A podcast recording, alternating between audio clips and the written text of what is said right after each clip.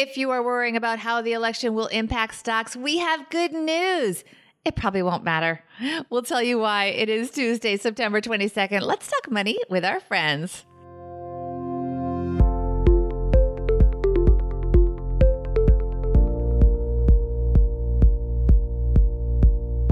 Welcome to the Money with Friends podcast. I am certified financial planner Bobbi Rebell, host of the Financial Grown Up podcast, coming to you from my very grown up kitchen in New York City. And I'm Smart Money Mama's Chelsea Brennan, coming to you from my balloon filled office in Connecticut one of our favorite Money with Friends alumni because it is Alumni Week here on the Money with Friends podcast, where we always talk about the latest personal finance headlines and we add in the insights and wisdom of our fantastic cast of thought leaders, including, of course, Chelsea Brennan from Smart Money Mamas. We mix in some questions and comments from our money friends, and we leave you with a takeaway to make it your own. Also, something you should make your own protecting your information, protecting your passwords. So, we want to thank our sponsor, NordPass. Let the NordPass password manager remember all of your complex logins, autofill online forms, and of course, generate strong passwords, something I've always needed help with. It makes it stress free. Stress free. You'll get 50% off NordPass at nordpass.com forward slash MWF use that code MWF, only $2.49 a month. Plus, you get an additional month for free.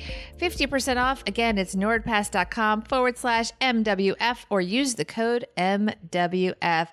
Chelsea Brennan, welcome back. You are the first alum of our alumni week Ooh. between seasons. We're so happy to ha- happy to have you. Thanks for having me back. When you told me it was alumni week, I was excited. It's been a while since I've gotten to come on the show. I know, I know. What wisdom can you impart on on our uh, future cast that we're going to be revealing in just a few days? Ooh, good, good question. Uh, I would. So something that I need to bring up is I read the don't read the financial news as much as I should. I think I, as an ex-investor, I've kind of pulled myself away, and I'm a consistent investor too. So I'm not always keeping up on the headlines. And so as a as a guest host, I tried to make sure I was still doing that every day, even when it wasn't my turn. So that it was my turn to pick an article, I could find a really good one. That is excellent advice because it's true. You can bring in different uh, pearls of wisdom from other articles and put things in context better if you know sort of what's going in what's going on in the larger picture and that's actually going to be relevant to the story that we're talking about today which is about mm-hmm. how much or how much they don't elections do or do not affect the stock market. And I actually have some interesting personal anecdotes that I'm going to be sharing. But first, let's see which one of our money friends is going to lead us into the headline. This is Julien from Rich and Regular. Headlines ripped from the financial press only at Money with Friends. And this headline, by the way, comes to us by from Mike Santoli at CNBC. The headline is Investors could be overplaying the election as a lasting driver of the stock market history shows. Chelsea, start us off. Elections rarely prove to be instrumental inflection points for economic or market cycles. Energy and financial stocks were viewed as the best bets under a deregulatory Trump administration, yet they've been the worst sector since 2016. With all the other factors at work now, a resolutely supportive Federal Reserve, fitful economic recovery, strong housing demand, corporate profit, profits rising from depressed levels, investors' willingness to pay up for secular growth stocks, it's unlikely the election will be the thing to make or break this cycle. The presidential election is the next known major event ahead of Wall Street. Investment strategists are busy pushing out political playbooks, most of them starting with something like Clients continue to ask us about the implications of the election. It's the top of mind risk factor cited, a universal excuse for predicting autumnal volatility. In other words, everyone is likely overplaying the election as a crucial or lasting driver of the market. But isn't this election a closely contested binary choice between two starkly different worldviews and economic philosophies, complicated by fears about election integrity and a delayed outcome? Sure. But one reason to believe the election is overplayed as a decisive and exploitable market swing factor is that investors always overplay elections, and they rarely prove to be the instrumental inflection points for economic or market cycles. In order to treat an election as a specific catalyst for investment moves, one would have to handicap the result, anticipate the makeup of Congress, intuit the key policy priorities, evaluate the likelihood of them becoming law, estimate their economic impact, and then determine how much of this decision tree has already been priced into the financial markets. Sound doable? All right, we're going to pause there, take a breath, and digest this. And Chelsea, I'm going to throw it to you. Uh, what are you thinking? What does this mean to you? Yeah, absolutely. So investors, it's true, always overplay election cycles. So my history, for those of you who don't remember from when I was a guest on the show, is that I was a hedge fund manager and investor. And so the last time we went through this cycle in 2016, it was amazing. We do get questions from our investors all the time of what what are you doing for the uh, election? How are you preparing? How are you hedging? What do you think is going to happen? And really, like that last paragraph Bobbi just read, it's guesswork. There is so much stuff you you would have to be able to forecast to know how to make any call. But when, especially institutional investors, when your clients are asking, you have to do something about it. So it kind of feeds itself and becomes this cycle of they ask, so we answer, so they ask more questions, and then the news cycle, the media side, they need something to talk about with the markets, and this is such an easy one. I could not agree more. So let me add that from the news cycle.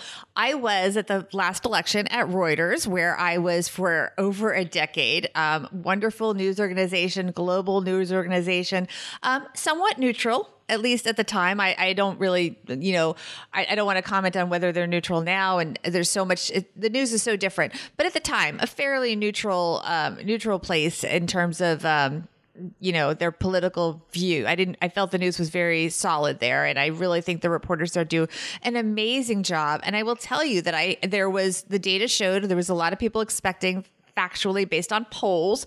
A lot of people did not expect Donald Trump to win. And I went home with a day, I, I did not cover politics. I covered the stock market. And I went home and I had a lineup. I was in charge of US business news for television and for video. And so I went home. I had a full slate of people that were booked for the next day. I went home, let's say 6:30 p.m. I told everyone have a nice early night because we all thought it was going to be a very straightforward election. And of course, I start getting these calls late into the night. People canceled on me because these money managers were so worried about the market and what would happen if in fact as the early actual results were coming in donald trump won. And they felt one they had to do something. And two because the markets initially literally for not even during the trading session before were tanking globally. And then they came back that first day even they were starting to come back but they felt they had to answer their clients so to chelsea's point I couldn't agree more. This is really about business and feeling like you have to be answering it and comforting people and giving people information. But history shows, the data shows that they really don't have much impact on the election. So it's it's an interesting conundrum. I don't know if that's the right thing that we feel compelled to talk about the impact that it could have. And as Mike Santoli really points out, there are so many factors, so many different factors in the in the mix here, right? Absolutely. And to to echo your point about people canceling on you. So we I went home that night as well, like, okay, this is gonna be straightforward election, no big deal. And we had all kinds of plans in place, hedges, and a lot of the institutional side of the market thought that if by some happenstance Donald Trump won, that the market was going to crash. That was like everybody on our side was talking about it. And so we had some hedges in place for something like that. And I woke up at like four and saw the notification that he had won and rushed to the office. So all of my colleagues were at the office waiting to see what unraveled. And in pre market, the stock market did crash and for like the first hour of the day. And then it recovered and it was nothing. But we were all there, all anxious, all like answering the phone calls. And I think part of this too, Bobbi, is that for fund managers and for funds, they're trying to figure out what their year end looks like, right? Because they have to report earnings to their investors on an annual basis. And it's so late in the year that they are worried about what the short term impact is, even if history shows the long term impact is negligible, um, that there's so many broader factors at play.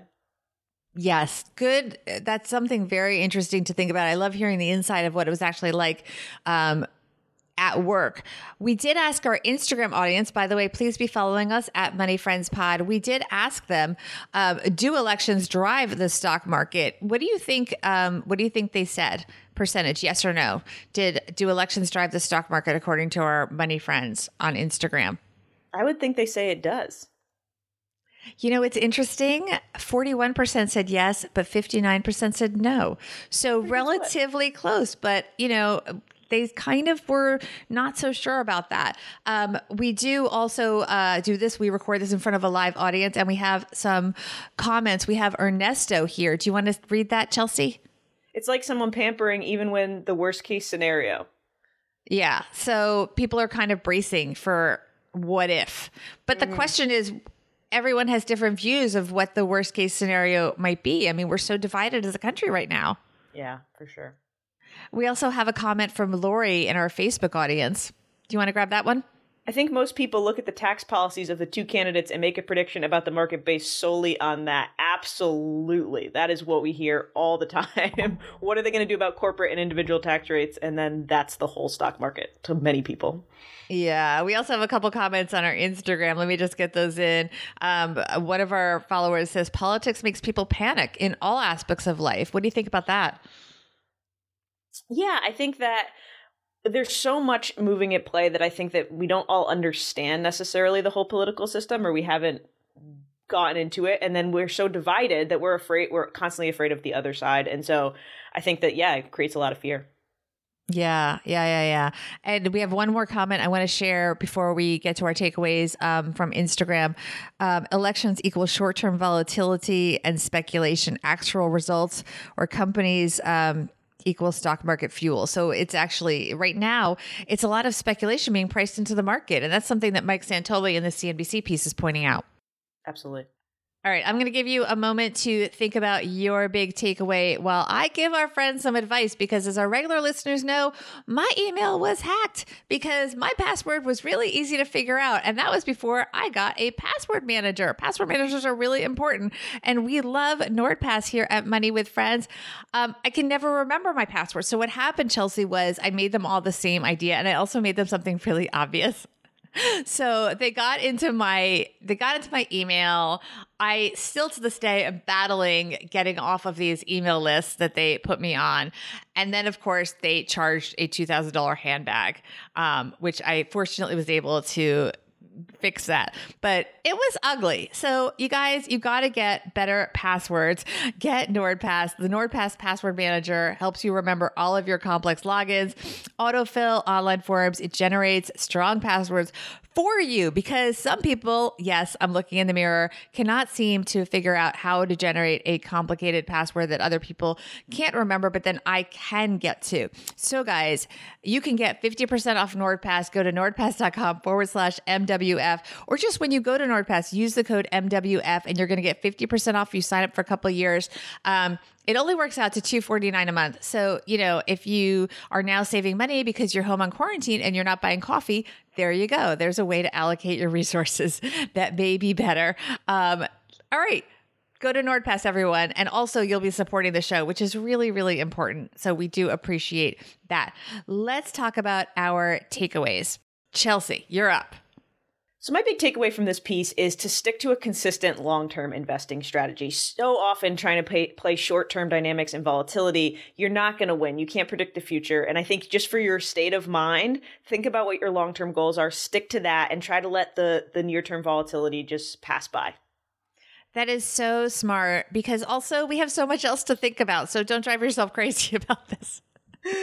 um, my takeaway is that, you know, look, the piece, we didn't read the entire piece. And by the way, I should say the links to these pieces, we put them in our YouTube notes right below the stream there. So that is the easiest place to go. So just go to Money with Friends um, on YouTube. And when you find the show that you want the link to the articles we talk about, just look in the notes below and you will get it. You can also always go to our website, moneywithfriendspodcast.com. Okay, so the piece ends with Mike Santoli pointing out that there's a lot of things driving stocks right now, like the Federal Reserve, um, whether or not we're going to have an economic recovery sooner rather than later. We will have a recovery, though, guys. So believe in the U.S. economy. I do. Um, strong housing demand, corporate profits rising because they're so low. The only way up the only way is up for so many of them. Of course, some of them are doing great anyway. Um, investors' willingness to pay up for these growth stocks. Of course, a lot of the technology stocks that have been doing really well. So these are things that might have more impact on the market than the election. And I think that Mike Santoli makes a lot of really great points in this piece. So I do encourage everyone to read it. You could also just Google Mike Santoli CNBC and election impact on stock market to make it easier. But also please subscribe to our YouTube channel which is just look for money with friends on YouTube. I'm so bad at remembering our URLs. The other big URL we have to remember is go to our website, moneywithfriendspodcast.com forward slash mamas talk money. Did I get that mm-hmm. right? You yes. Okay.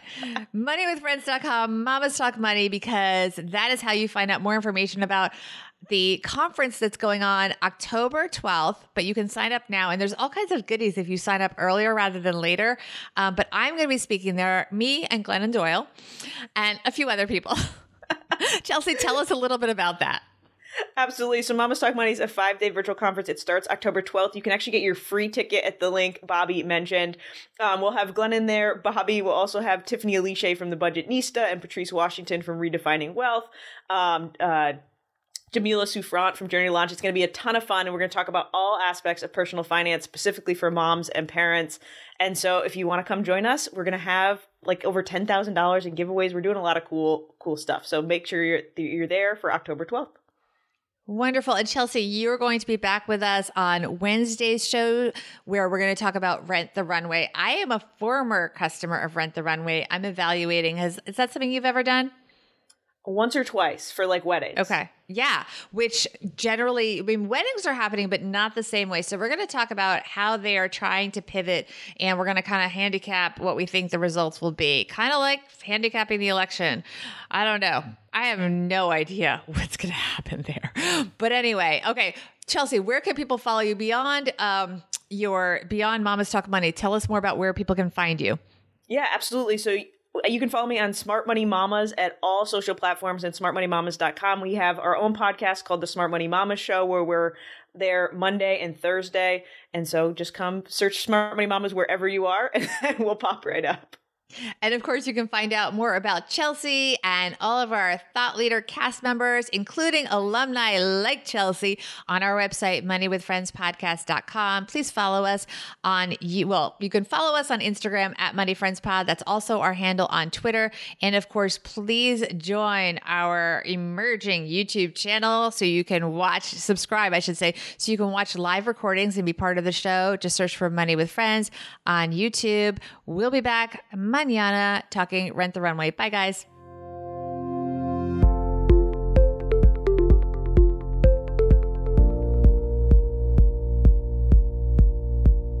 This show's created and hosted by us, Joe Saul-Sehy and Bobbi Rebell, and it's edited and produced by Ashley Wall. Money with Friends is a product of Money with Friends LLC, copyright 2020.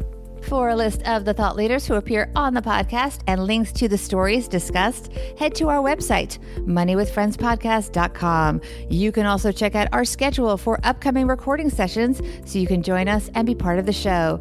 Also, be sure to follow us on social media at MoneyFriendsPod on both Instagram and Twitter. Look out for our polls and quizzes. You could get a shout out on the show. We're well worth following, we promise. As with anything, remember you shouldn't take advice from any of us or any other videos or podcasts without first talking to your financial advisor.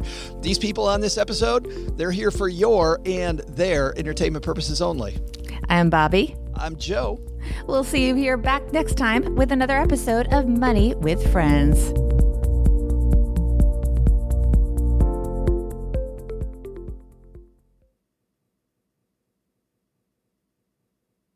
Bam, nailed it.